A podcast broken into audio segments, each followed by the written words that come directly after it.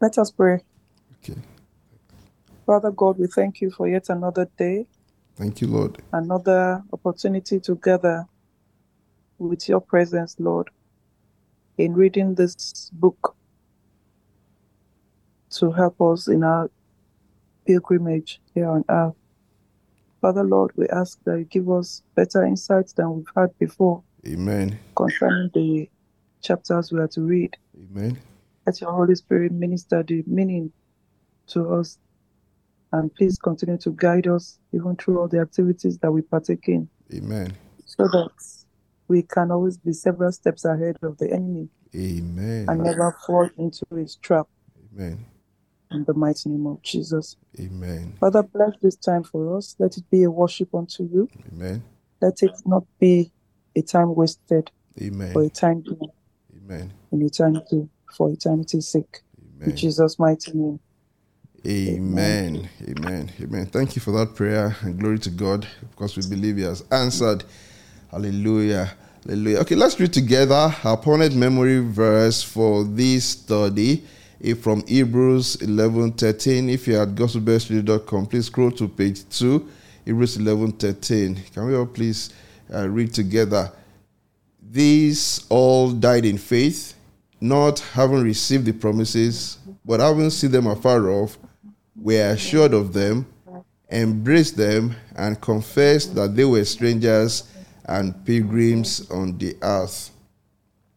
Hmm. And of course, that's our permanent memory verse for this study, uh, which is a study into the book Christiana's Journey. Christiana herself being the newest pilgrim or the latest pilgrim in the series that we have been studying, the Pilgrim's Progress series. And our husband Christian was the was the pilgrim in the first installment of this series, and in this second installment, we are following the journey of Christiana, Christiana's boys, and Mercy, Mercy, the lady who chose to follow them, who chose to follow them uh, from last week. Now, from yesterday, we started reading uh, this chapter, chapter 6, uh, yesterday, which is titled The Journey to the House of the Interpreter. And yesterday, we read of Christiana warning our boys, our boys who saw some fruits while they were on their way after leaving the the wicked gate, the narrow gate. Uh, they saw uh, tree, they, they saw fruits on trees uh, whose branches extend from the house of the man who owned the dog that was barking, that was barking at them, the dog that tried to dissuade them, to discourage them from going into, uh, in, in- through the wicket gate. The boys saw the fruits, the fruits looked lovely, they plucked some of the fruits and they ate them. And their mom, Christiana, warned them, saying, My sons, you transgress. But we were told uh, by the author that even Christiana did not know uh, that the fruits belonged to the owner of that house. She just thought that they ought not to have ate the fruit because they, it did not belong to them. So she did not fully understand uh, the nature of what they did. And I think we ourselves will soon be let into the full nature of what they did uh, very soon. And soon after that, Christiana and Mercy were attacked by two ugly ones. They were just described as the ugly ones who attempted to overpower them uh, and to have uh, unlawful and non consensual uh, sexual liaison with them. And they resisted the ugly ones because they knew that uh, it was not just that, uh, that they were going to be derailed from their journey. They resisted first uh, by not giving in to the moral situation by the ugly ones. And then when the ugly ones proved uh, more physical, uh, they cried out. They cried out so much so that their voices were heard at the house of the Lord of the wicked gate. So he sent a reliever to them.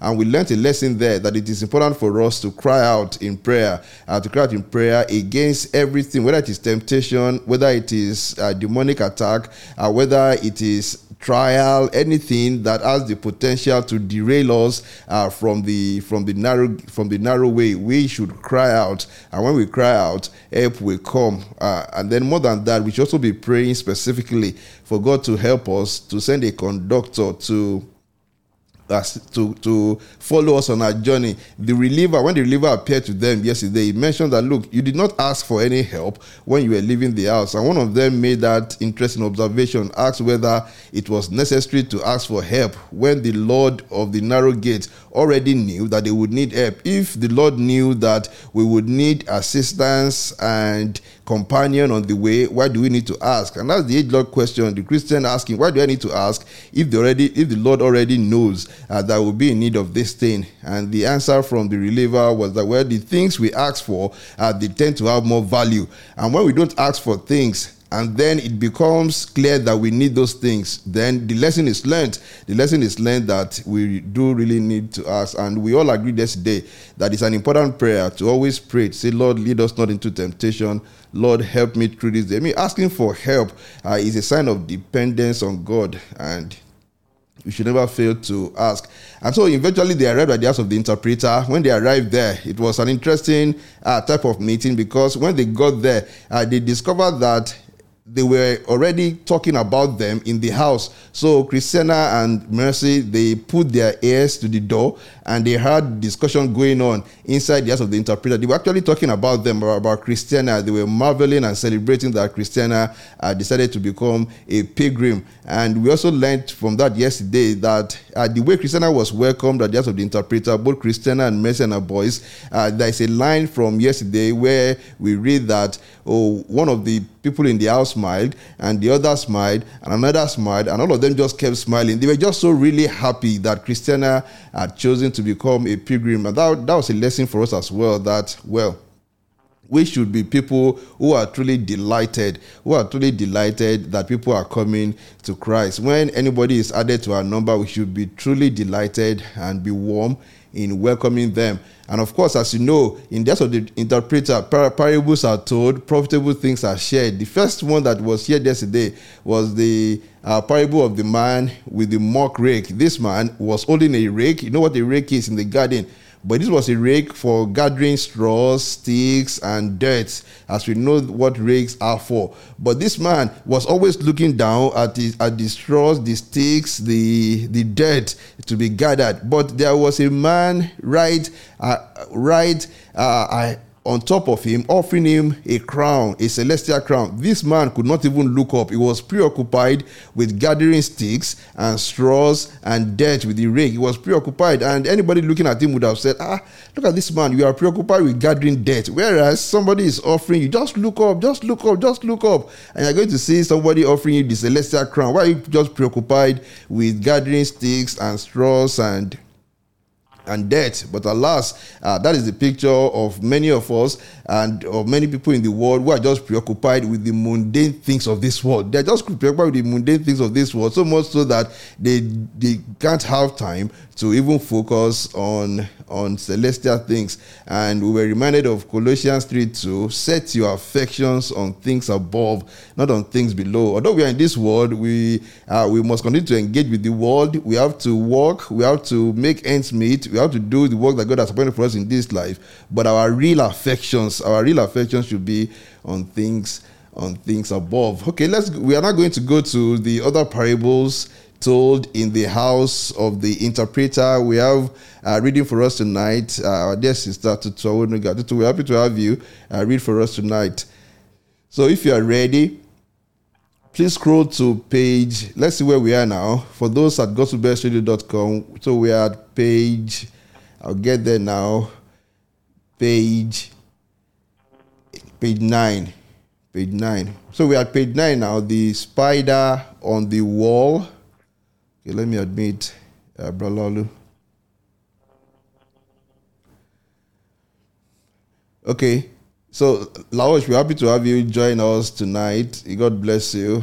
We are just about to begin reading from page 9 of our text tonight, the spider and the world. So we are going into the second parable told in the house of the interpreter. The pilgrims have arrived in the house of the interpreter now, and the interpreter from the first study we have identified as the Holy Spirit, the Holy Spirit who teaches us all things, and, and now he's trying to teach the pilgrims a number of things about the Christian journey, just to prepare them for the journey ahead. Yesterday he taught them about the man and the muck rake, now the spider on the wall.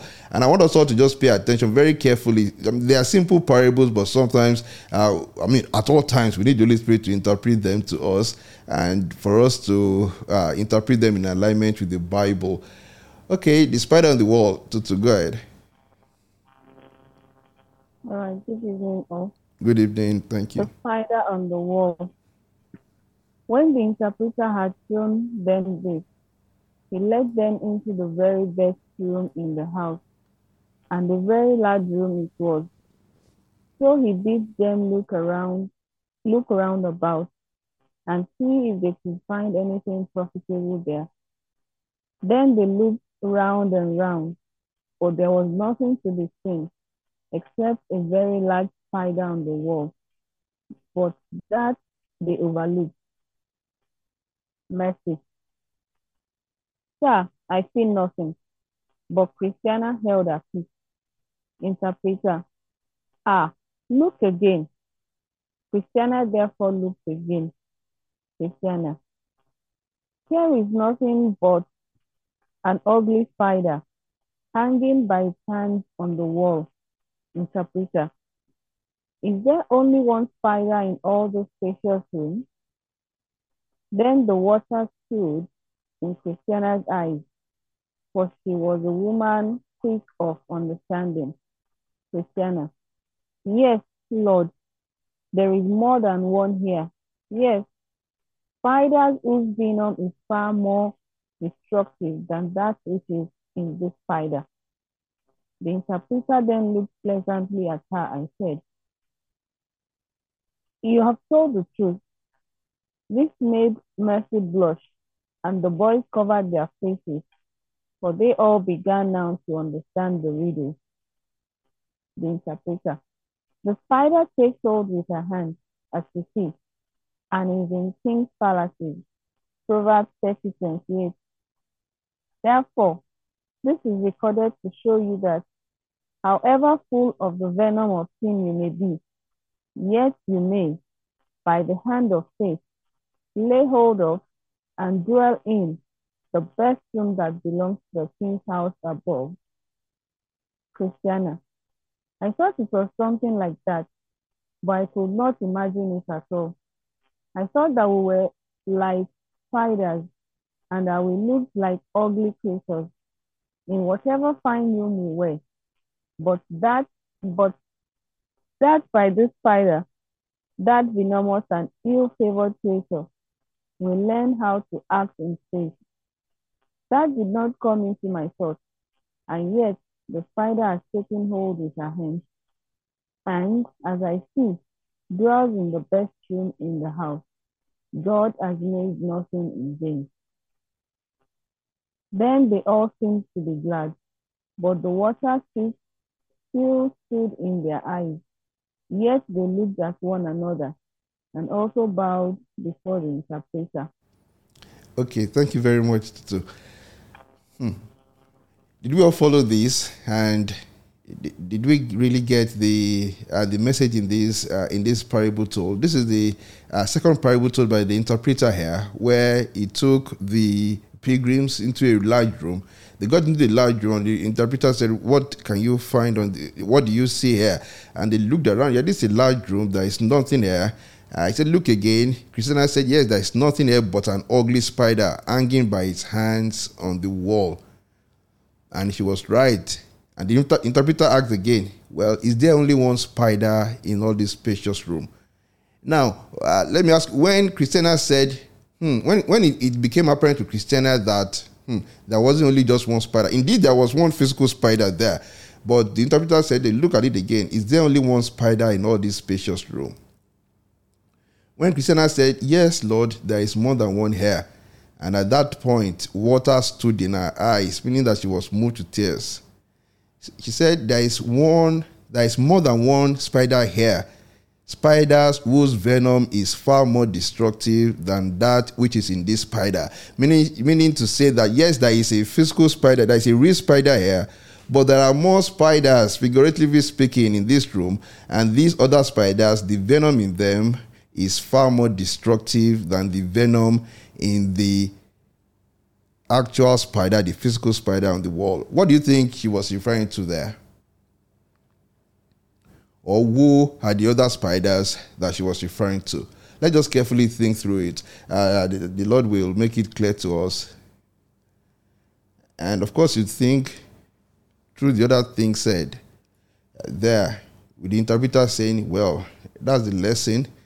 You find, I mean, it's a king's, it's a king's room, a king's hall. It's a spacious room belonging to a king, and you wonder, in in in a king's palace, would you expect to find a spider on the wall? Would you not expect that room to be so well kept, uh, so well kept that, uh, I mean, you do not expect to find insects like that? Spiders are not things you want to see in well kept rooms. You don't expect to find spiders in well kept rooms. Well, well kept rooms are always cleaned every day, uh, dusted, uh, some oftentimes fumigated and perfumed. And well kept rooms, the rooms of kings, are not places where you want to, you expect to find insects. So now, the, in the first place, there was one on the wall hanging there, and well, the interpreter led Christiana to also realize that there was, in fact, more than one in that room. Uh, there were others in that room, uh, others whose venom was even more destructive, more destructive than the venom in the spider on the wall. Okay, uh, who wants to attempt a decoding of these, of these, of this parable? Although the book has decoded it a bit the spider on the wall.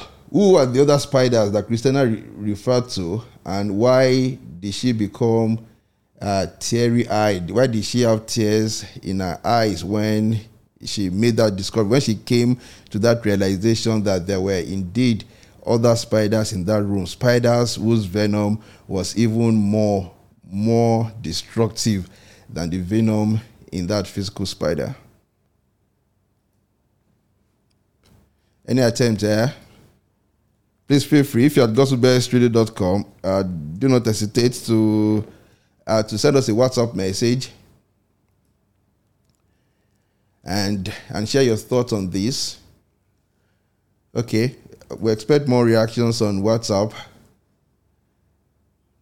Well, the reason why Christina teared up here was the realization that in that room, in that room, in the king's room there, that king's palace, there were other spiders other than the physical one. Those other spiders would be Christina herself and her boys and Mercy. They were the other spiders, and that's why she became teary eyed. And what's the, I mean, why were they the spiders? Because uh, these were people that were not sinless. They were not without sin. They were not without sin. And you ask yourself, what are they doing? They must be asking themselves, how can it be? Remember that hymn? How can it be that I should gain an interest in my Savior? Amazing, amazing, amazing love. How can it be that my Lord should have? How can it be that I find myself in the presence of a king? This me, remember, this me, so unworthy, this me, definitely, even if, if not sinful, but definitely not sinless. And many of us will say that uh, about ourselves, right? Uh, if you want to be sincere, that I mean, some people will argue, okay, we're not sinful because Christ has, has died for us, but definitely we are not sinless. We are not sinless, as the Bible clearly teaches that if we say we are without sin, we deceive ourselves and there is no truth, no righteousness in us. We are not sinless, and it should always amaze us. It should move us to tears, as it as it did move Christiana and the other pilgrims to tears here. That we are admitted into the presence of God. We can stand in the palace of God. We can stand in His presence notwithstanding that we are not sinless. Remember what happened to to Isaiah when Isaiah stood before when he had that vision, uh, the vision of the glory of God in his great palace. He said, "Woe is me, for I am undone, because I'm a man of, of, of unclean lips. I dwell in the midst of, of a people of unclean lips.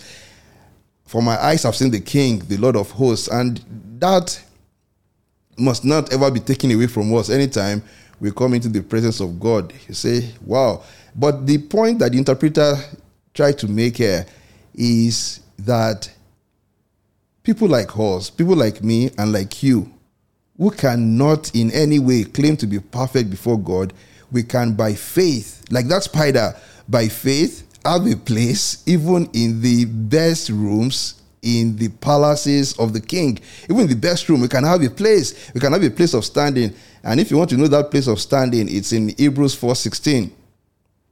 Let us then approach God's throne of grace with confidence so that we may receive mercy and find grace to help us in our time of need. And of course, you have to uh, understand what went on before verse 16 of Hebrews 4. It said, For we do not have a high priest who is unable to empathize with our weaknesses, but we have one who has been tempted in every way, just as we are, and yet he did not sin. So if we have that high priest, by faith, let us take hold and go into his presence. I mean, long and short is that how blessed we are that though not sinless, we are ones for whom Christ has died, and so by faith we can approach God's throne of grace with confidence. And that is what uh, led Christiana and the other pilgrims to become teary eyed. It, it, just amazement, it's just uh, to be amazed at the finished work of Christ, to see how, like a spider, like a spider, they also have a place in the palace of the king. This is not to say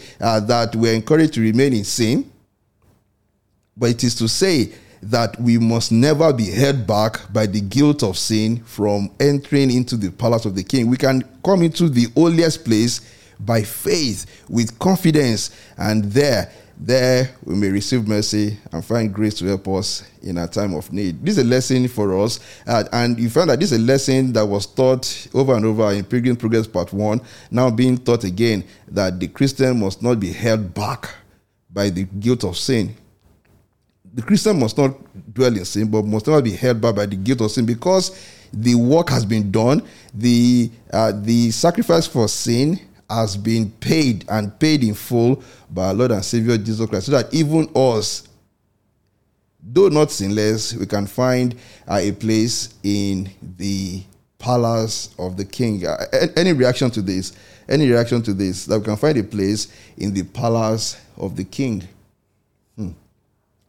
and you find it uh, in the in the in the text. So yet the spider has taken hold with her hands, and as I say, dwells in the best room in the house. The person who by faith will lay hold of God's forgiveness, will lay hold of God's mercy, will dwell in the best place in the world, and that's the person who always. And that's why, uh, that's why all the saints, you know, the song they're always singing, "Worthy is the Lamb, worthy is the Lamb that was saying, worthy because he's the only one who who can make it possible for the sinful man to become admitted into the presence of God. Worthy, worthy, worthy is the lamb that was slain. And I think that's the lesson of the spider and the wall. So the next time that the guilt of sin tends to hold you back uh, from going to God, remember that you have a place in the palace of the king as long as you are coming in the name of Jesus, as long as you are coming admitting your sin, confessing them, repenting of them, you can lay hold by faith on the finished work of Christ. The work is finished, it is done, it is done. If a spider can find uh, can, can find a space in that palace, you for whom Christ has died, you can always, always uh, find a place to sit at the table of the king. Yeah, thank you very much. Okay, please keep it coming on WhatsApp, uh, other contributions, and we read them out as we go as we go along. Okay, let's go on to the next parable here the hen and the chickens. Let's read about the hen and the chickens and let's pray for, uh, for, for, for good understanding here as well. Okay, Tutu, if you're, if you're ready, the hen and the chickens. We're on page 10 now. Page 10, if you're at gospelbellsradio.com, page 10. Okay, let's go on. The hen and the chickens. He then took them into another room where there were a hen and chickens and bid them observe a while. So one of the chickens went to went to the trough to drink, and every time she drank, she lifted up her head and her eyes towards heaven. Interpreter, see what this little chick is doing, and learn from her to acknowledge where your message comes from and receiving them by looking up. Yet again, observe and look. So they looked carefully and saw that the hen behaved in a fourfold way towards the chickens. One, she had a common call, and that she made and that she made all day long. Two, she had a special call, and that she used only sometimes. Three, He had a brooding note, Matthew 23, 37. And four, He had an outcry, Interpreter. Now compare this hen with your king, and this chickens with his obedient ones. For answerable to her, he himself has his own methods which he employs towards his people. By common call, he gives nothing. By special call, he always has something to give. He also has a brooding voice for those that are under her wings, and he has an outcry to sound the alarm when he sees the enemy approaching. I chose, my darlings, to lead you into the room where such things are, because you are women, and they are easy for you. Christiana. And sir, please let us see more. Okay, thank you. So this is the parable of the hen and the chickens. Uh, what can you make out of this? What lesson do you think the uh, interpreter was trying to pass across to, to the ladies and the boys there? Uh, we have uh, and we have the interpreter himself uh, explaining that parable, but let's look at it more more closely. The interpreter said to the pilgrims, "Look uh, at." One of the chickens, I mean, observe these chickens, and especially one of them. Say, as one of them went to the trough to drink, and every time she drank, she lifted up her head and her eyes towards heaven. Towards heaven. Okay, let me pause a bit to read this. Uh, uh, this on on WhatsApp. Thank you, Grandma S, for for pointing this out. She said, on WhatsApp, the undeserved welcome of the prodigal son by loving, forgiving God comes to mind. Such amazing grace. And, and yes, very, uh, this is very apt. Thank you very much for pointing this out. When we think of that spider, that spider in the king's palace, you remind us again of the undeserved welcome, undeserved welcome. The, a palace should have no place, should have nothing to do on the wall. I mean, let's be clear. That palace did not get into that king's room by mistake. It was not that nobody observed it. It, it is beyond uh, beyond uh, belief that a spider will find its way into such a prestigious room. I mean, imagine how much effort must have gone into keeping the room tidy at all times. So it was not by error uh, that the spider uh, got there. It was not that the spider was smart enough. The spider was allowed. They must have seen this, but they allowed it to be there. The same way that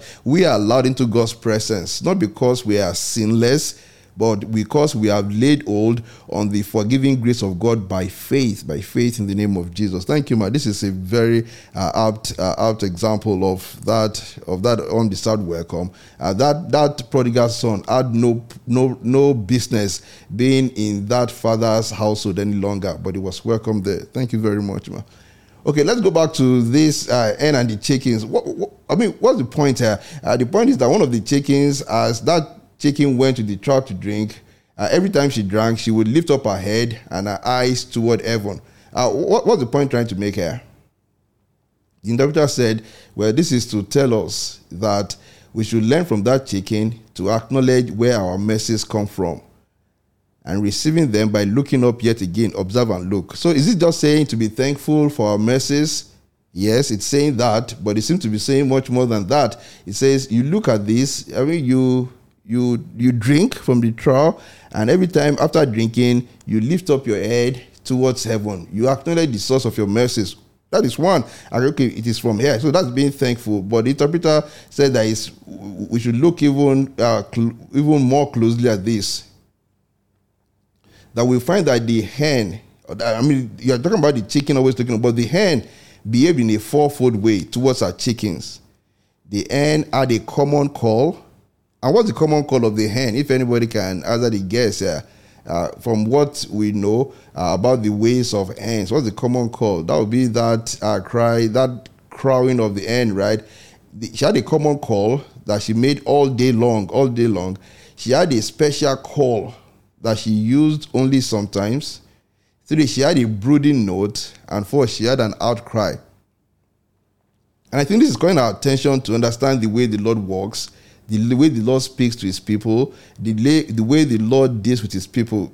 Those who are, who are pilgrims must be people who understand the ways of the Lord. You have to understand the ways of the Lord, and, and there's no way to understand the ways of the Lord than to uh, to have fellowship with Him, have fellowship with Him by the power of the Holy Spirit through His Word. Through His Word, you are reading His Word, you are communing with Him in prayer, and you are depending on the Holy Spirit to do all these things. You want to know more about Him in His Word, know about Him in the time of prayer, and you can you can only do these two things by relying on the power of the of the Holy Spirit who has been given to us to teach us in all things, to lead us in all things, and to testify of the Savior to us. Because if we do not know about our Lord, we not know when He's giving a common call, when He's talking to everyone. And a common call is the call that goes to everyone. Everyone, it says, by His common call, He gives nothing it is, and, and the common call would be those things that the Apostle Paul described in Romans 1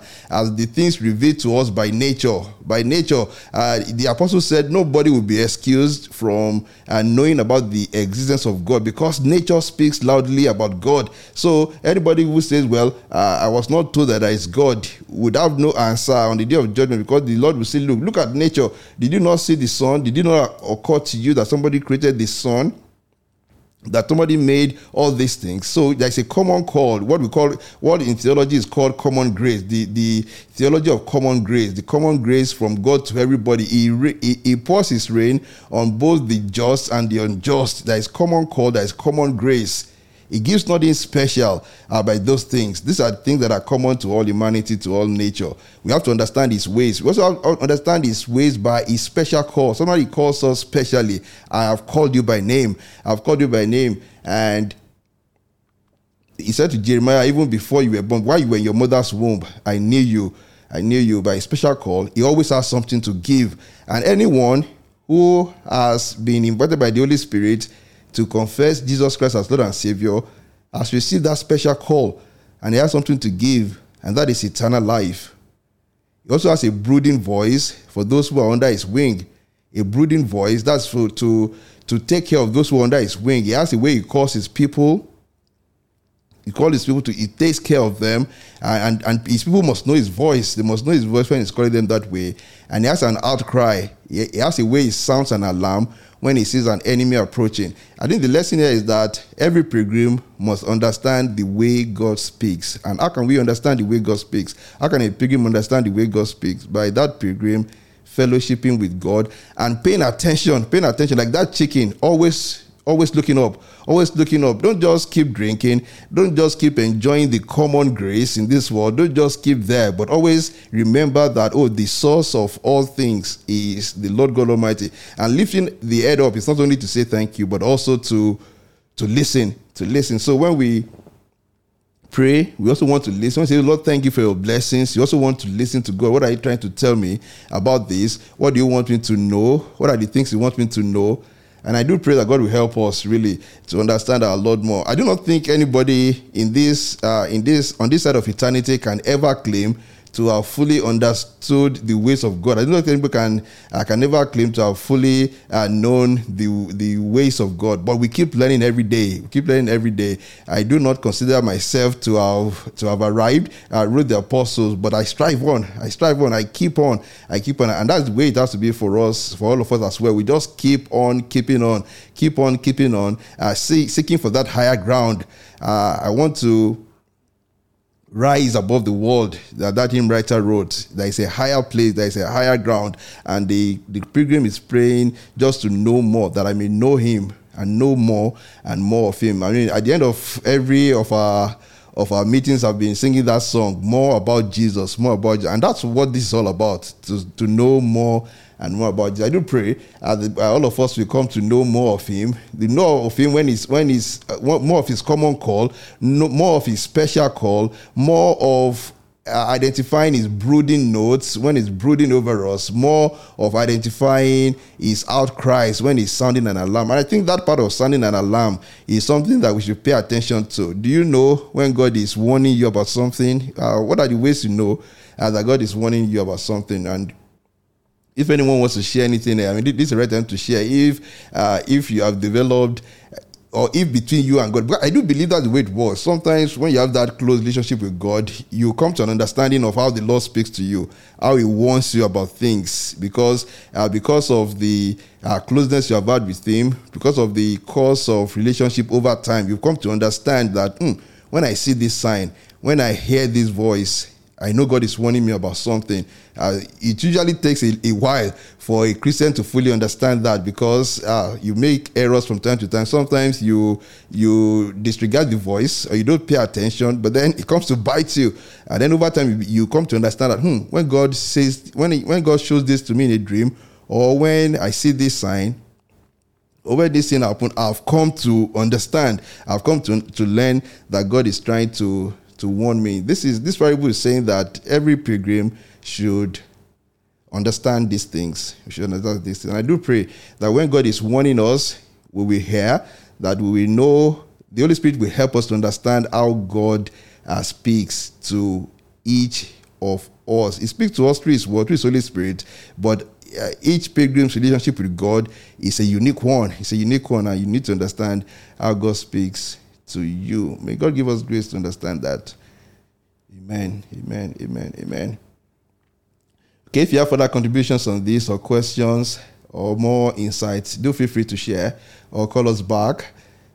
Good, good, good. Okay, let's go to the butcher and the sheep. We are still on page 10. The last two lines on page 10 here, and then we go to page 11. This is a very short, uh, a very short parable here. The butcher and the sheep.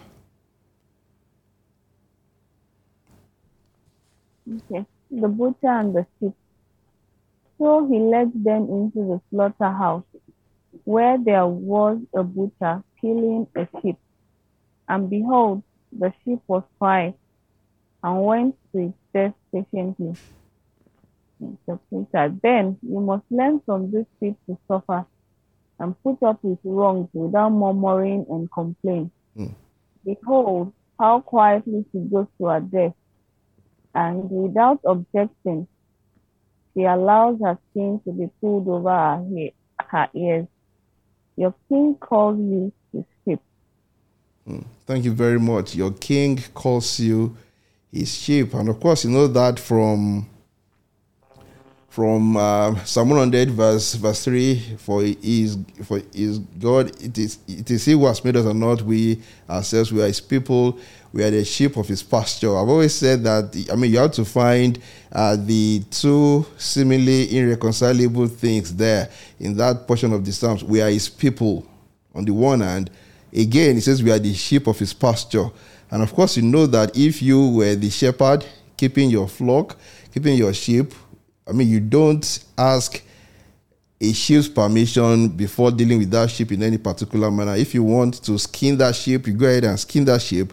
If you do not want that sheep to, to eat that day, well, you keep that sheep away from eating. If you want that sheep, if you want to uh, to isolate that sheep, you isolate the sheep. If you want that sheep not to go out to pasture with the others that day, you keep that sheep away from going out to pasture with the others that day. If you want to, uh, if you want a veterinary doctor to attend to a particular sheep, you have the power, you have the right to do so. You don't need the sheep's permission to say, "Oh, this is what I want you to do today." Are you agreeing to it? Uh, what do you want us? Do you do you want to stay back? Uh, do you want to go out with the others? And of course, if the king wants to kill one of the sheep, he would do that uh, without asking for that sheep's permission. Uh, Psalm 100 tells us we are his people.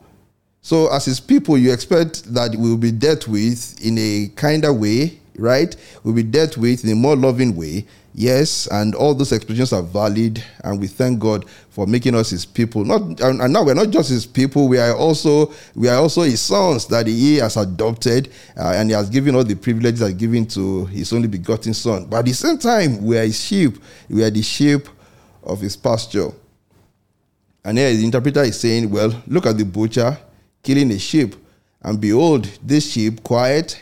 Going to his death patiently. Of course, this imagery must remind us of the imagery used by the prophet Isaiah describing our Lord, right? Our Lord who, uh, as a sheep, went to the shearers without murmuring. uh, without murmuring. He said we must learn from this sheep to suffer. I mean, this is this is one teaching that uh, many people are not comfortable with in in Christendom. In fact, many uh, schools of thought in theology tend to to reject uh, teachings like this. Some of the view that Christ has suffered all that needs to be suffered in this world, and that no child of his must see himself as called to bear any suffering or to bear any discomfort or to bear any shame or to bear any moment or period of poverty or of need because Christ has suffered it all. But I think we all know, we all who are gathered there, we know so well that Christ died for our sins, right? He died for our sins. He died for our sins. That's what he came to do. Uh, salvation to bring us to to reconcile us with God, not to make all things right in this world, in the sense of uh, no more pain, uh, no more need, no more want, no more sickness. That's not what, what Christ has come to do. He has come to reconcile us with the Father, and at the end of life, to take us to the place where there will be no more death, no more crying, no more poverty, no more need, uh, no more all this. Learn from this sheep to suffer. Uh, do we all agree with this teaching? And to put up with wrongs without murmuring or complaining. This is, uh, I mean, there are important things to learn here. So we should learn from this sheep to suffer without complaining. We should learn of this sheep to put up with wrongs without murmuring or complaining. I mean, this aspect where people tend to look at Christians as docile, as even unwise people, sometimes even as stupid. I mean, people have said that if only Christians were in the world, if only Christians had their way in the world, uh, no, no wrong would be re- would be resisted. No wrong would be resisted. That many of those who attempted to conquer other countries, maybe like Hitler in the in the 1940s, 1930s and 1940s, that they would not be resisted. Uh, that that the pure Christian theology would say, don't resist any evil because God is always in charge. And many people cannot bring themselves to reconcile with that and say, look, put up with wrongs without murmuring and without complaint. But of course, this is not talking about uh, wrongs where we need to speak out against injustice. Indeed, the Bible calls us to call out the works of darkness, not to identify with them. But it says that in in the vagaries of life, that is the vagaries of life,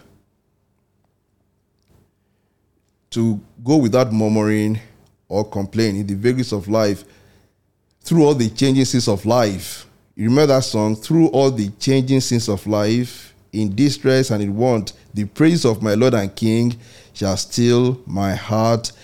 Uh, I forgot just the right words. I'm, I'm going to seek out that hymn, but you know that hymn, through all the changing scenes of life, meaning that whatever is taking place, you are not going to murmur or complain. You are going just to acknowledge the lordship of your Lord. You're just going to acknowledge that, well, I'm the sheep. He is the shepherd. Through all the changes of life, in trouble and in joy, the praises of my God shall still my heart and tongue employ.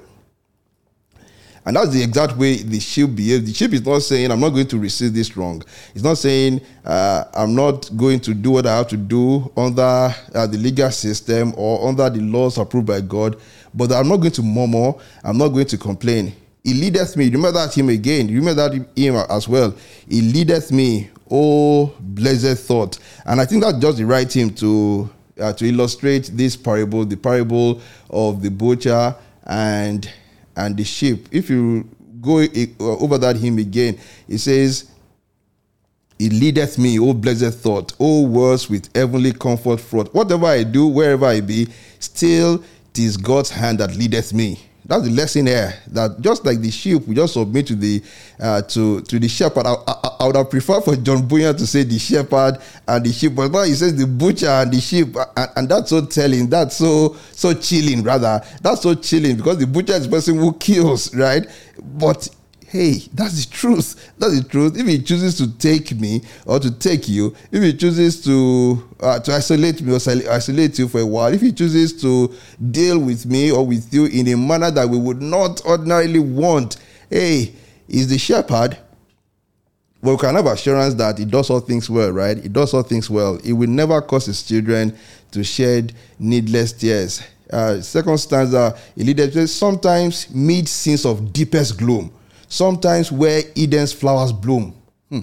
Sometimes in deepest gloom, sometimes in the in the uh, in the in the blooming in a blooming garden, sometimes by waters calm, sometimes over troubled sea. Still, it is God's hand that leadeth me. And then he says in, in the third stanza, Lord, I would clasp thy hand in mine, nor ever murmur nor repine. Content whatever lot I see since it is God's hand that leadeth me. So this is a lesson that the interpreter is trying to teach the pilgrim, saying to them, well, as you set out on your pilgrimage, he has said, number one, set out on your pilgrimage, don't be like the man with the muck rake, the man who is just preoccupied with gathering sticks and straws and dead. Don't be like that man. Yes, you have to work, you have to do your work in this world because you're in this world, but be as the man who has his affection set on things above don't just be gathering debts and rakes and forget that there are more important things. Don't forget that there is a crown awaiting you. Work for that crown.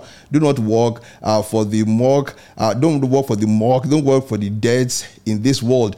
And then he told them again, as you said that on your pilgrimage, be like the spider on the wall in the king's palace. How did the spider find its way to the king's palace? By faith. And he said to us, even us who are not sinless, even us who are not sinless, we can by faith have a place at the table of the king. Hebrews 4:16. We can by confidence come near, draw near the throne of grace and find grace in, in, our, in our time of help. We can by faith draw near. And that's the lesson from the spider on the wall. He also said to them about the hen and the chickens. Look at the chickens, uh, they uh, they drink water and they look up. Don't ever forget your source. Don't ever forget your source when blessings come to you.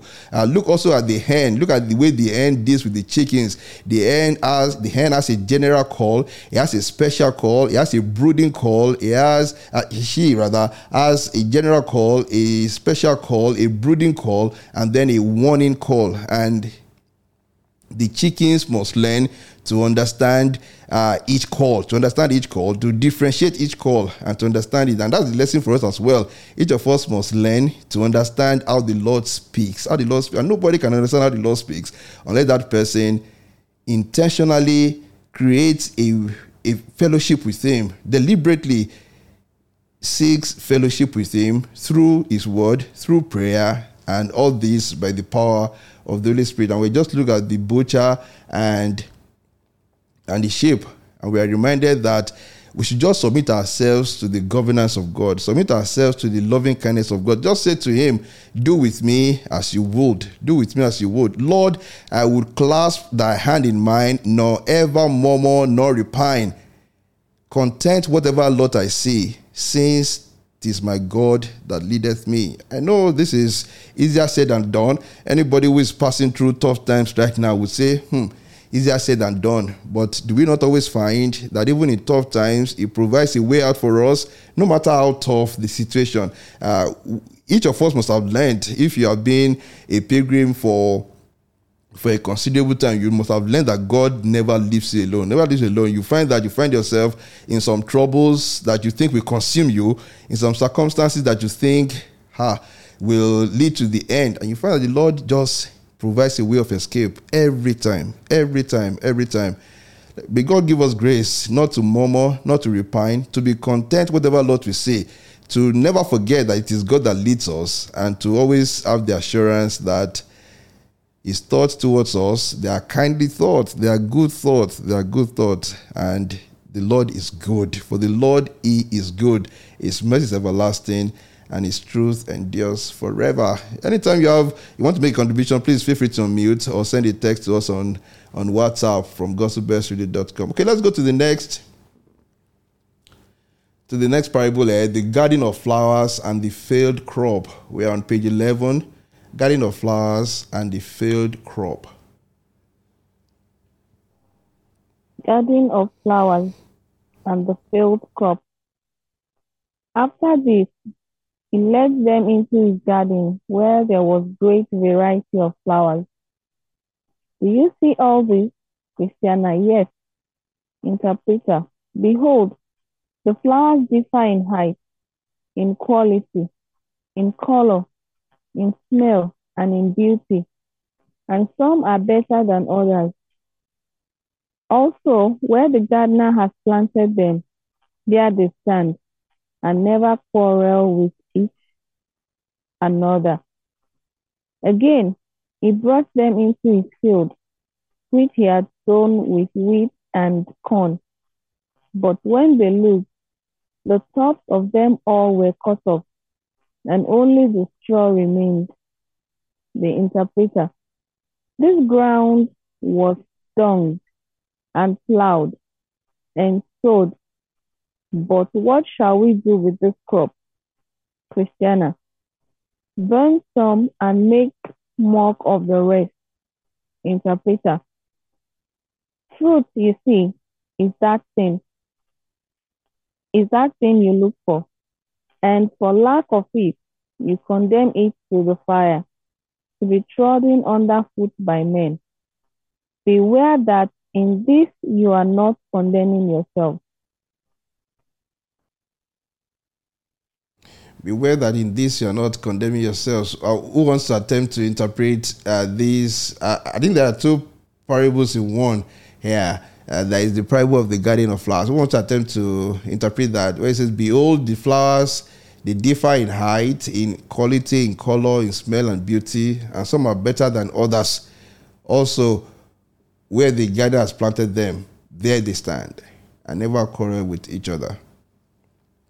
What's the interpreter trying to tell us here? In the garden, in this garden of flowers. Because there are two parables here. There's the garden of flowers, then there is the there is the parable about the field. About the field. Interesting here. Uh, I mean, just bear in mind that what the interpreter is doing here is preparing the hearts of new pilgrims, saying to them, as you begin your pilgrimage, meaning as you begin your journey with God in this world, that's it in this world, as you go on in your journey in this world, remember this, remember that, call this to mind, call this to mind. Now he's saying to them, what is he trying to tell them here in the garden of flowers? What is he trying to tell them to call to mind?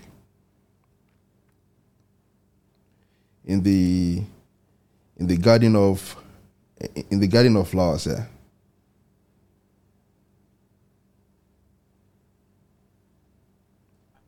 I think that um, maybe what it's trying to call attention to is the fact that um, we are all created differently Mm-hmm. and for different purposes. Mm.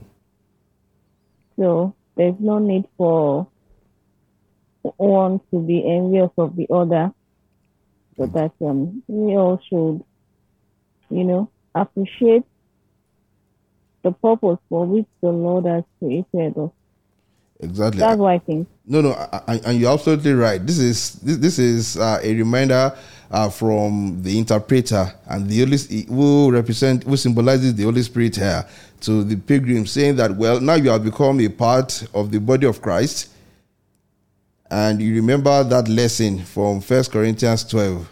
As a body is one, though it has many parts, and all the parts of the body, though many are one, that you all form one big garden planted by the Lord. You think about about the Church of Christ. You also think about the world. I would say uh, the world in general. You, you see, flowers all planted by God, all with the image of God, di- differing in height, in quality, in color, in smell. And in fact, if we have more time, you look at each of these features, each of, each of these characteristics, and, and you, are, you are going to marvel uh, in height, in color, in smell, in beauty some even better than others, meaning that, uh, yeah, we say God is fair and he's equal, but some are even better than others. Sister B, did you want to say something? I saw your microphone. Okay, good. Yes, I just wanted to add also that uh, it also shows how we differ in the gifts. In the gift as well. The yeah. Lord gifts to everyone, and that um, we ought not to quarrel or envy one another. Mhm. We are all beautiful in our own sphere. In our We all have a purpose. Mhm. We all have a calling, and um, all should just complement one another.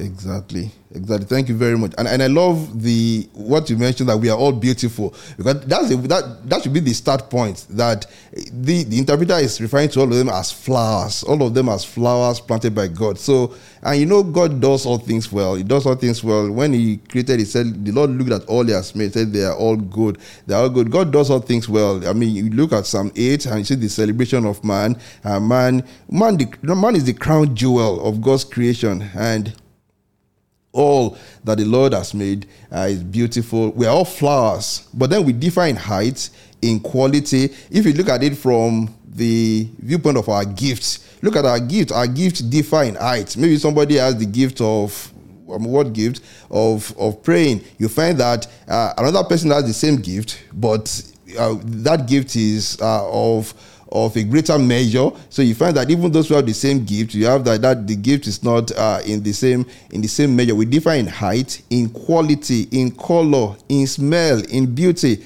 Some are actually better than others. And that's it. You will find that to go into the way you always find people who are better than you. Uh, you look, especially for somebody who has the eye of seeing good in other people. You find people who are better than you, and you also find that they are planted in different places. Some people are planted close to the gate, close to the gate. Some people are planted close to the pathway, so much so that the people who are walking through the garden, they cannot but see them. You know, they cannot but see them. Some people are planted far into the gardens that people don't really go there. People don't go to the far end of the garden. No, even visitors who come, they go around, but they don't go to that far end. They just look at them from afar and say, "Oh, right there. What do you have over there? Oh, lovely greens. Oh, good, good, good. But they don't go near them. Yet, these flowers never quarrel with, with each other. Oh, for grace to be content. Oh, for grace to be content. Oh, for grace to learn that Jesus do it.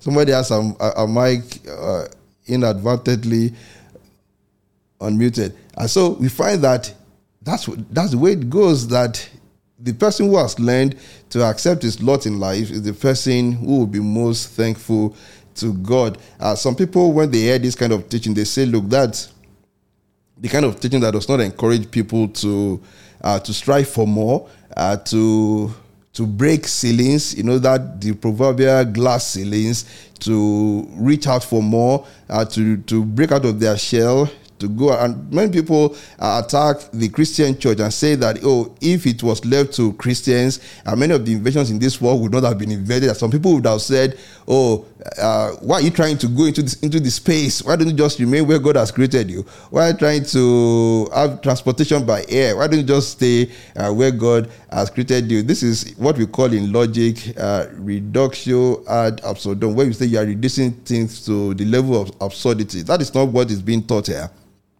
We're not being taught uh, not to strive for more. Indeed, uh, the command that the Lord gave to us when He created us was to do what? Uh, to, to dominate the heart, to dominate the heart, to conquer, to dominate, and to have dominion, to have dominion over the world. So that's what the Lord wants us to do, to have dominion over the world, because are, we are the crown jewel of creation. I wanted to mention that, so that when we hear uh, some people in the popular culture making points like that, we can counter it. That's not what. That's not the, the teaching here. Is is not to covet. That's not to covet. So it ties to, to that commandment. It says, Thou shalt not covet. That shall not, uh, you don't covet whatever belongs to your neighbor. That is the that is the long and short here.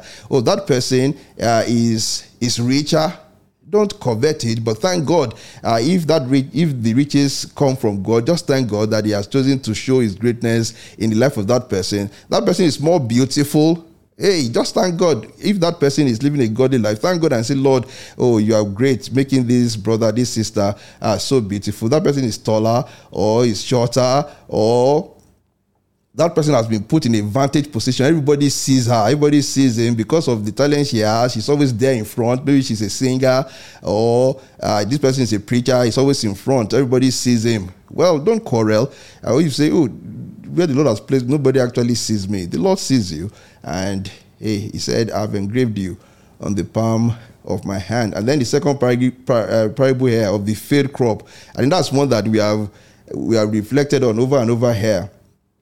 That uh, the, the interpreter said the ground was dunked and plowed and sowed, but there's no, no, no crop to harvest, no crop to harvest, and that's the warning from our Lord when He said uh, that now the axe is at the uh, at the root of every tree that is not bearing fruit. It shall be cut down. The Lord expects that when He comes into His field, that there are crops to harvest. Are we bearing fruit? Are we bearing fruit? The interpreter said, "Fruit you see, is that thing you look for. Fruit is the thing you look for. Fruit is the, is the thing that the Lord looks for. Are we bearing fruit? For lack of it, you condemn the crop to fire, to be trodden underfoot by men. Beware that this is not, beware that this sorry, beware that in this you are not condemning yourselves. Uh, and, and that's what we should be saying to ourselves as we look at this field uh, where the ground was dunged and plowed and sowed, yet uh, the top has been cut off, no crop to harvest. Let us beware that this is not talking about us. Now, this next par- parable is an interesting one. Let's let's try to get to it. On page 11, the robin's mouth. Do you know what the robin is? The robin is a beautiful bird. If you can Google a robin, the bird, you see how beautiful it actually is. The robin, if you can do a Google search. But now let's find uh, what is it about the robin, this bird, in this next par- parable uh, on page 11. Okay, Tutu, let's go on. The robin's mouth. Yes. Then, as they were coming in from their trip, they saw a little robin with a large spider in its mouth. Interpreter, look here.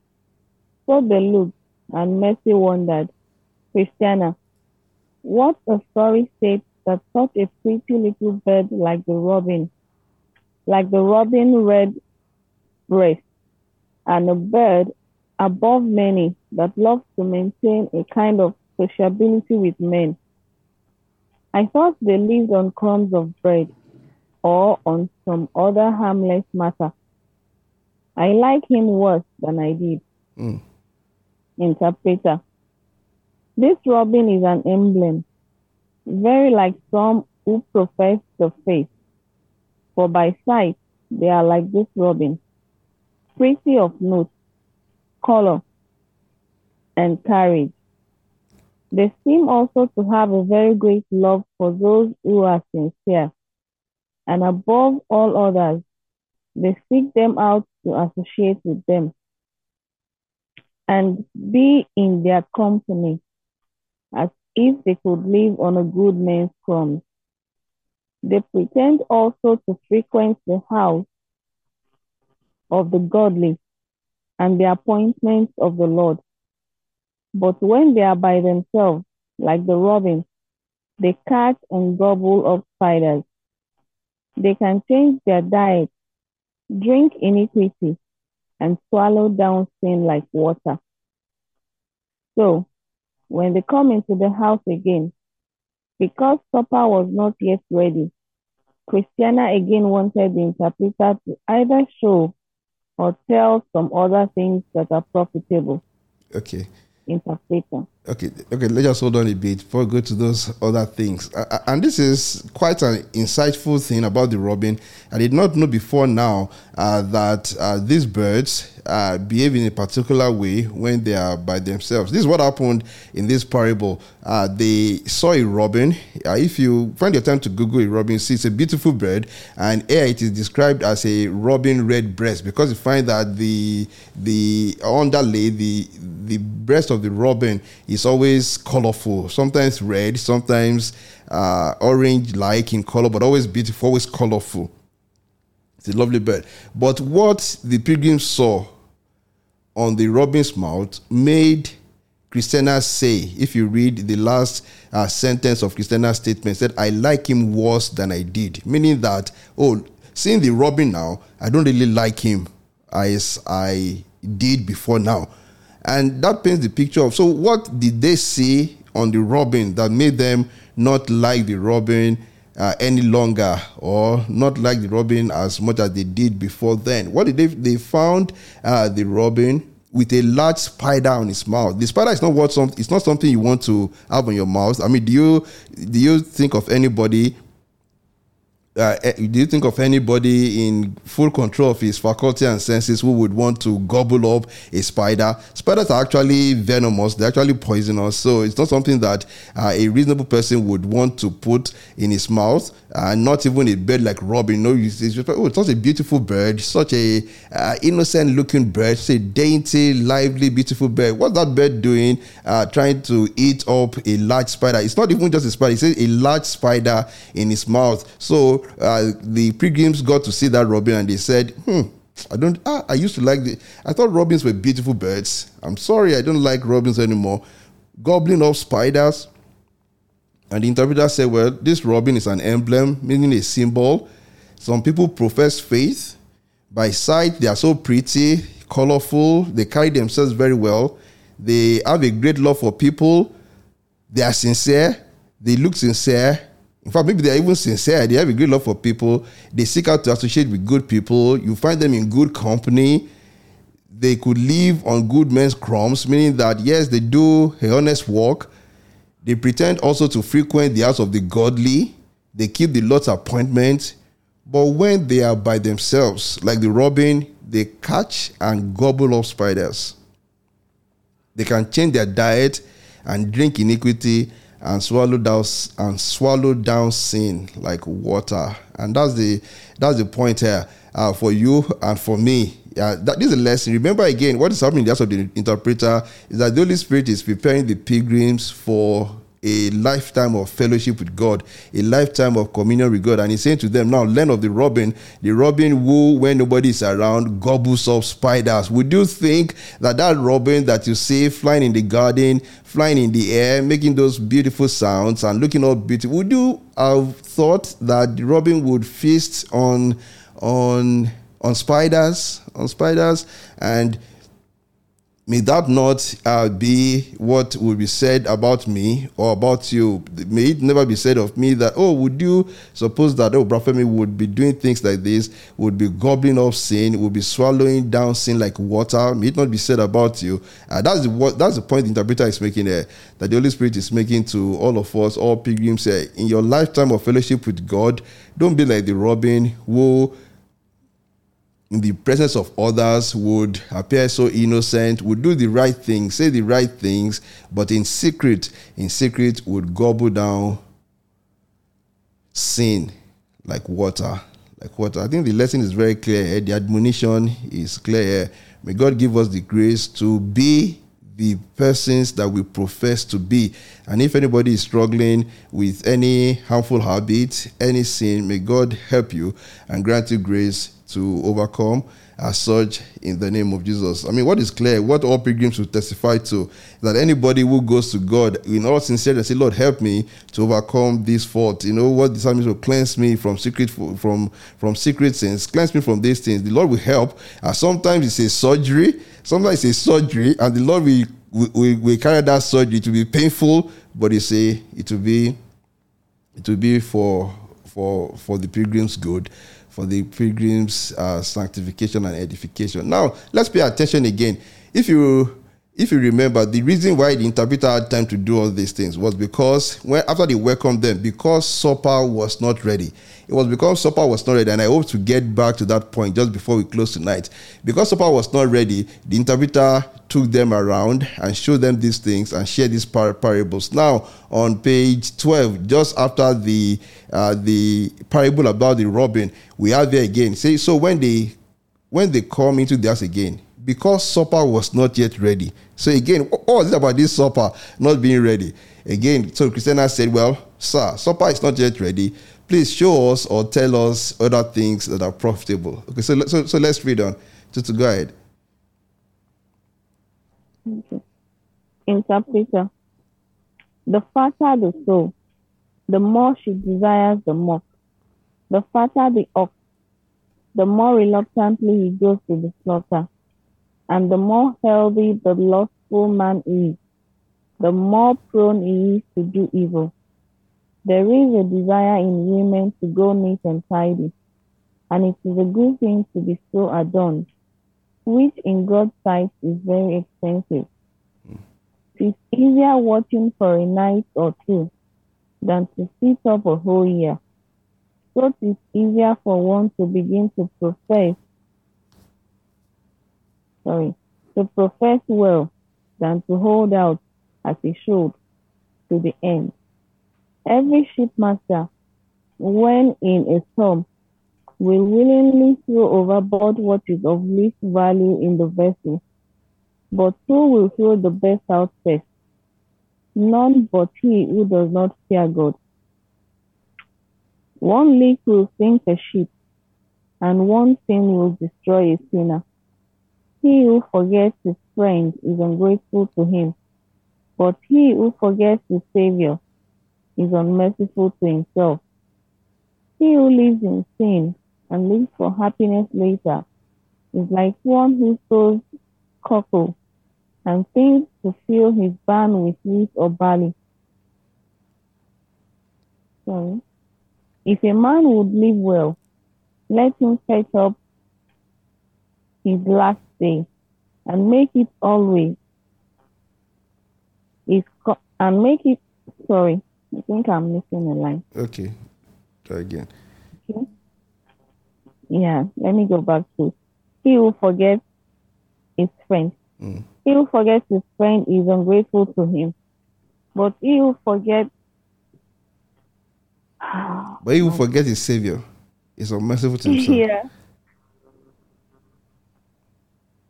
he who forgets his savior is unmerciful to himself he who lives in sin and looks for happiness later is like one who sows cockle and thinks to fill his barn with wheat or barley. If a man would live well, let him take up his last day and make it always his company keeper. Whispering and change of thought prove that sin is in the world. If the world, which God sets lightly by, is counted a thing of worthless men, what is heaven that God commends? Hmm. If the life that comes with so many troubles is so loath to be let go by us, what of the life above? Everybody will cry up the goodness of men, but who is there as he, as he should be affected by the goodness of God? We seldom sit down to a meal, but we eat and live. So there is in Jesus Christ more merit and righteousness than the whole world has need of. Hmm. Thank you very much. Than the whole world has need of. And you say uh, this is like reading the the book of Proverbs, where you find that uh, in, in a single sentence, a point has been made, and the next sentence, another point is being made, and on and on, and on like that. Uh, But it is it, it, it is profitable to to look at some of them. He said one leak we sink a ship, and one sin we destroy a sinner. That's that, uh, that's something that each of us should write down. One sin we destroy a sinner, meaning that, uh, uh, and and it's good to always emphasize this, as we emphasized earlier on, that by faith a sinner cannot be placed in God's palace and receive forgiveness and receive audience. In the same way, uh, sin that is not confessed, that is not repented of, uh, can indeed be be be, be destructive. He who forgets his friend is ungrateful. But he who forget his savior is unmerciful to himself. Unmerciful to himself. Yeah, you may forget your friend. Yeah, that, you you are- that's being ungrateful because it's your friend. You did not help him. But if you forget your friend Jesus Christ, you are being unmerciful to yourself.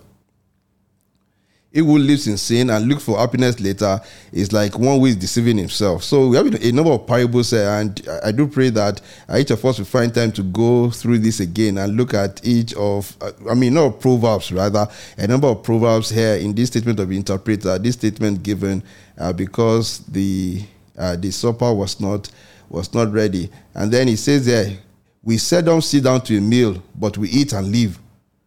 You see, I mean, you find it no matter how sumptuous the meal or the feast, we sit down to it, but immediately after eating, we stand up and we leave. So there is in Jesus Christ more merit and righteousness than the whole world has need of. It is the same way that in Jesus Christ, you just don't uh, you don't stand up and leave. You want to stay there.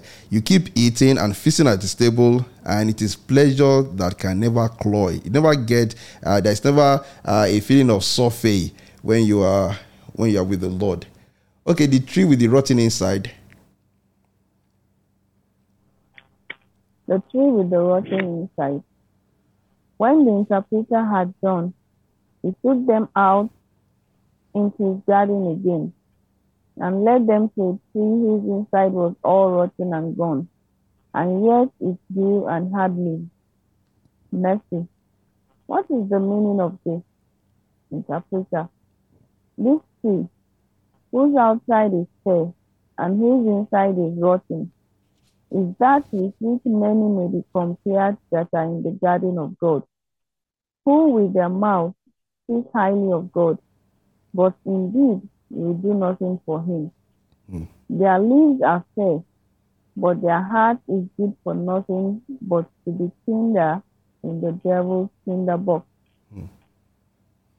Now supper was ready, the table spread, and all things made ready. So they sat down and ate, after someone had given thanks. And the interpreter usually entertained those that lodged with him with music at meals. So the minstrels played. There was also a singer who had a very fine voice. His song went like this The Lord is only my support, and he that does me good. How can I then want anything whereof I stand in need? When the song and music came to an end, the interpreter asked Christiana what it was that at first moved her thus to take her into a pilgrim's life. Christiana. First, the loss of my husband came to mind, at which I was deeply grieved.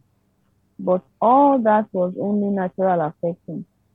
Then, after that, the troubles and pilgrimage of my husband came to mind, and also how, like an idiot, I had behaved towards him. So guilt took hold of my mind and would have drowned me in the pond. But fortunately, I had a dream of the well being of my husband, and a letter was sent to me by the king of that country where my husband lives, inviting me to come to him. The dream and the letter together so preyed on my mind that they forced me this way. Interpreter. But did you not meet with any opposition before you set out of doors? Yes, a neighbor of mine, Mrs. Timorous. Was related to him that wanted to persuade my husband to go back for fear of the lions. He also fooled me, as he called it, to forget my intended desperate adventure. He also urged what he could to dishearten me from it. The hardships and troubles that my husband met with on the way, but all this I got over pretty well. But a dream that I had of two ill-looking ones that I thought were plotting how to make me miscarry in my journey they troubled me much. Yes, it still runs in my mind and makes me afraid of everyone I meet, lest they should meet me to do me a mischief and to turn me out of my way. Yes, I may tell you, my Lord, though I would not have everybody know of it, that between this and the gate by which we got into the way, we were both so badly assaulted that we were forced to cry out, Murder. And the two that made this assault on us were like the two that I saw in my dream. Interpreter. The beginning is good. Your latter end shall greatly increase. Then he addressed himself to Mercy and asked her, And what moved you to come here, sweetheart? Then Mercy blushed and trembled and for a while remained silent. Interpreter. Don't be afraid. Only believe and speak your mind. Mercy. Truly, sir, my lack of experience is what makes me stay silent. And this also fills me with fear of coming short at last. I cannot tell of visions and dreams like my friend Christiana can, nor do I know what it is to mourn for my refusing the counsel of those that were good relatives. Interpreter. What was it then, dear heart, that prevailed with you to do as you have done? Mercy. Why?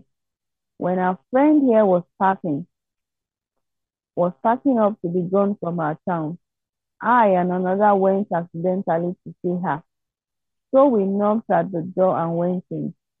When we were inside and seeing what she was doing, we asked why she was doing it.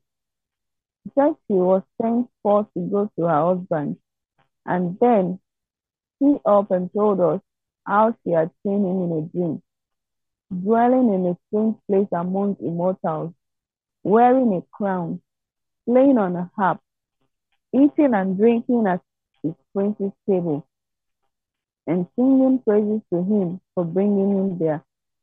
Now I thought, while she was telling these things to us, my heart burned within me, and I said in my heart, If this is true, I will leave my father and my mother, and the land of my birth, and will, if I may, go along with Christiana. So I asked her further of the truth of these things, and if she would let me go with her. For I saw now that there was no dwelling that was not in danger of ruin in our town. Yet I came away with a heavy heart, not that I was unwilling to go away, but that so many of my relatives were left behind. And I have come with all the desire of my heart, and will go, if I may, with Christiana to her husband and his king. Interpreter.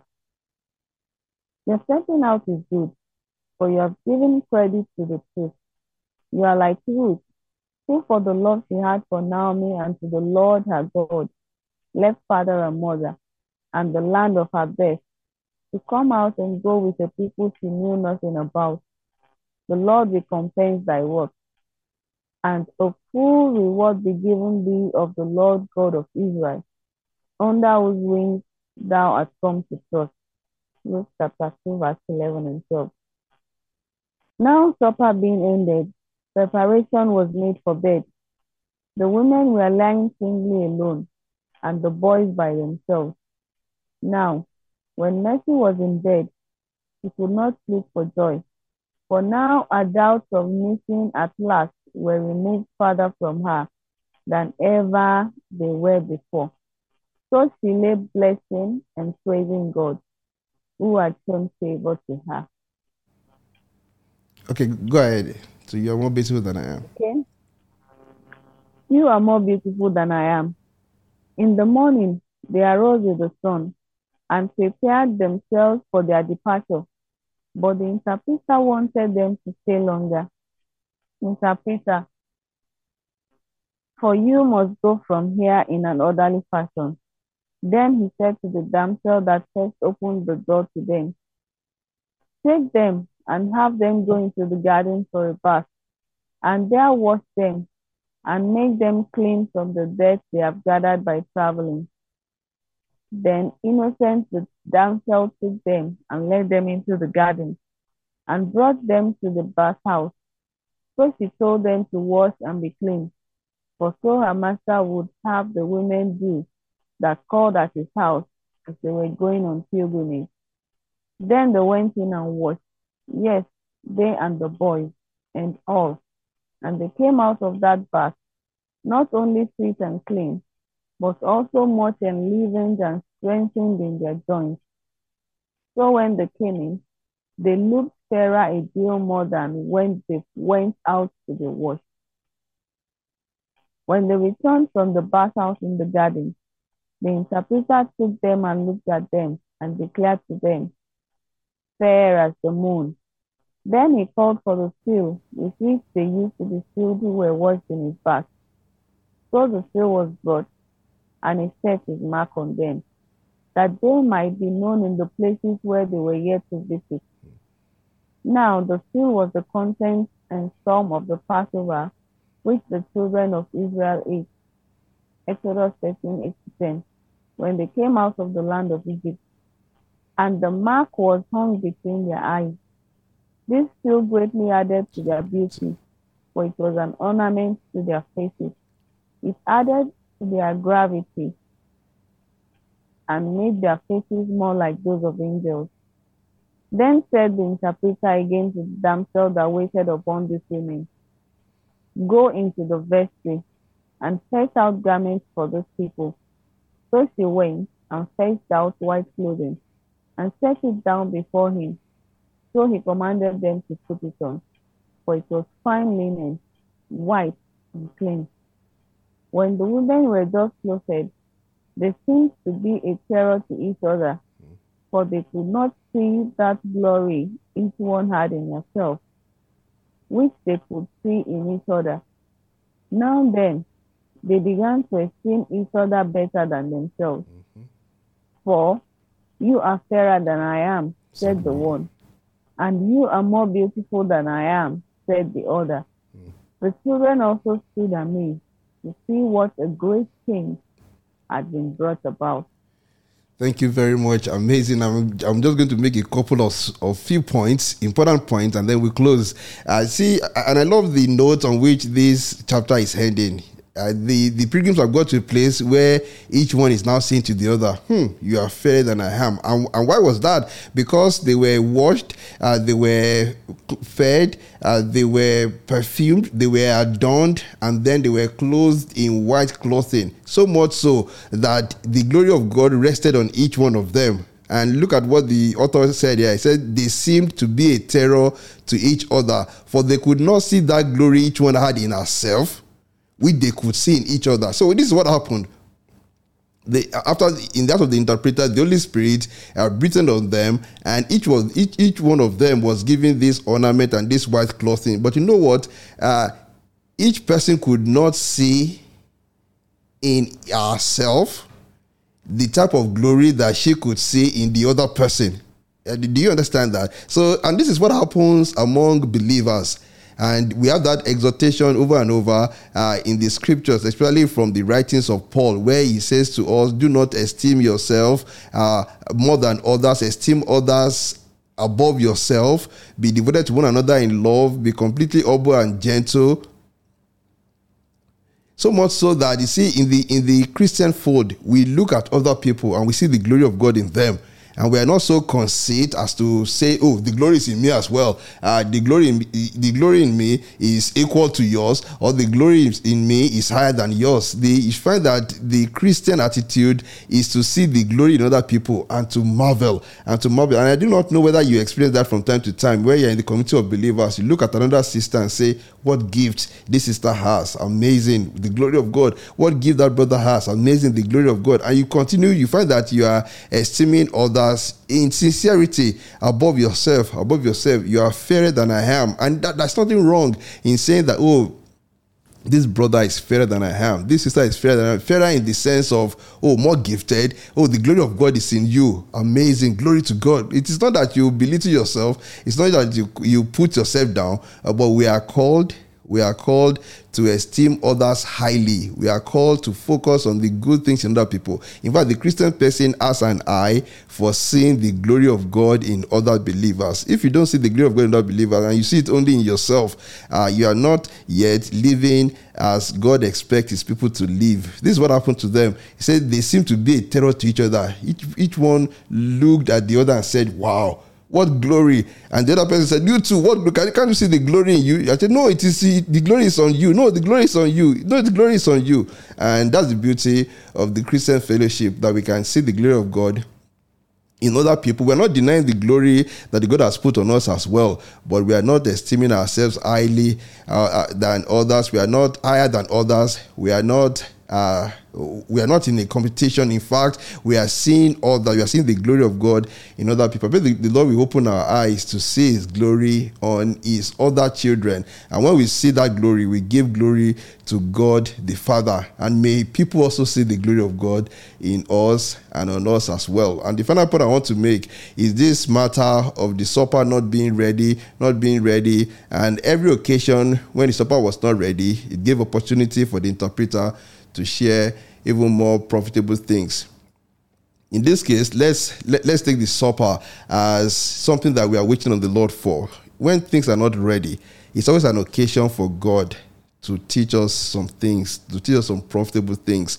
James 1 4, let perseverance finish its work so that you may be mature and complete, not lacking anything. Whenever supper is not ready, and supper here, figurative for anything we are waiting on God for, whenever it is not ready, it's always an occasion. The Lord is working something out, an occasion to teach us something, to make us go through an experience that will be beneficial, that will be beneficial to us. And I pray that the Lord will grant us the grace to be patient and to stay with Him uh, in the full assurance that the Lord is working His purpose out And the time will come when the earth and our own lives will be filled with the glory of God as the waters cover the sea. Thank you very much. It's been a long night, right? We are seven minutes past our uh, our end time. And I thank you all for your patience. I hope this has been as profitable for you as it has been for me. And uh, we always give glory to God. Thank you all. If you have anything, anything occur, occurring to you, always send a text uh, on WhatsApp to us or just let us know in any way. It's always a pleasure to have you around. And I thank God for the opportunity we have, we, have had tonight. Thank you, Tutu, for reading a long read tonight. So well done to you. Thank you, Sister Sekas. Thank you, Sister Bumi Additional and Sister Fumbi here in the virtual studio. Sister MC was here, but she had to leave. Many people took excuse as well, unfortunately so. But we have a recording of this, so many people can still listen to it afterwards. And to the, all the people at gospelbellsradio.com, we're always glad to see the numbers there. I hope this has been as profitable for you as it has been for us as well. Uh, may I ask anyone led of the Spirit of God to, to say the closing prayer? Please just unmute your microphone and say the closing prayer. Commit our week into God's hand and pray that God will grant us grace to come together again next week. In Jesus' name, amen.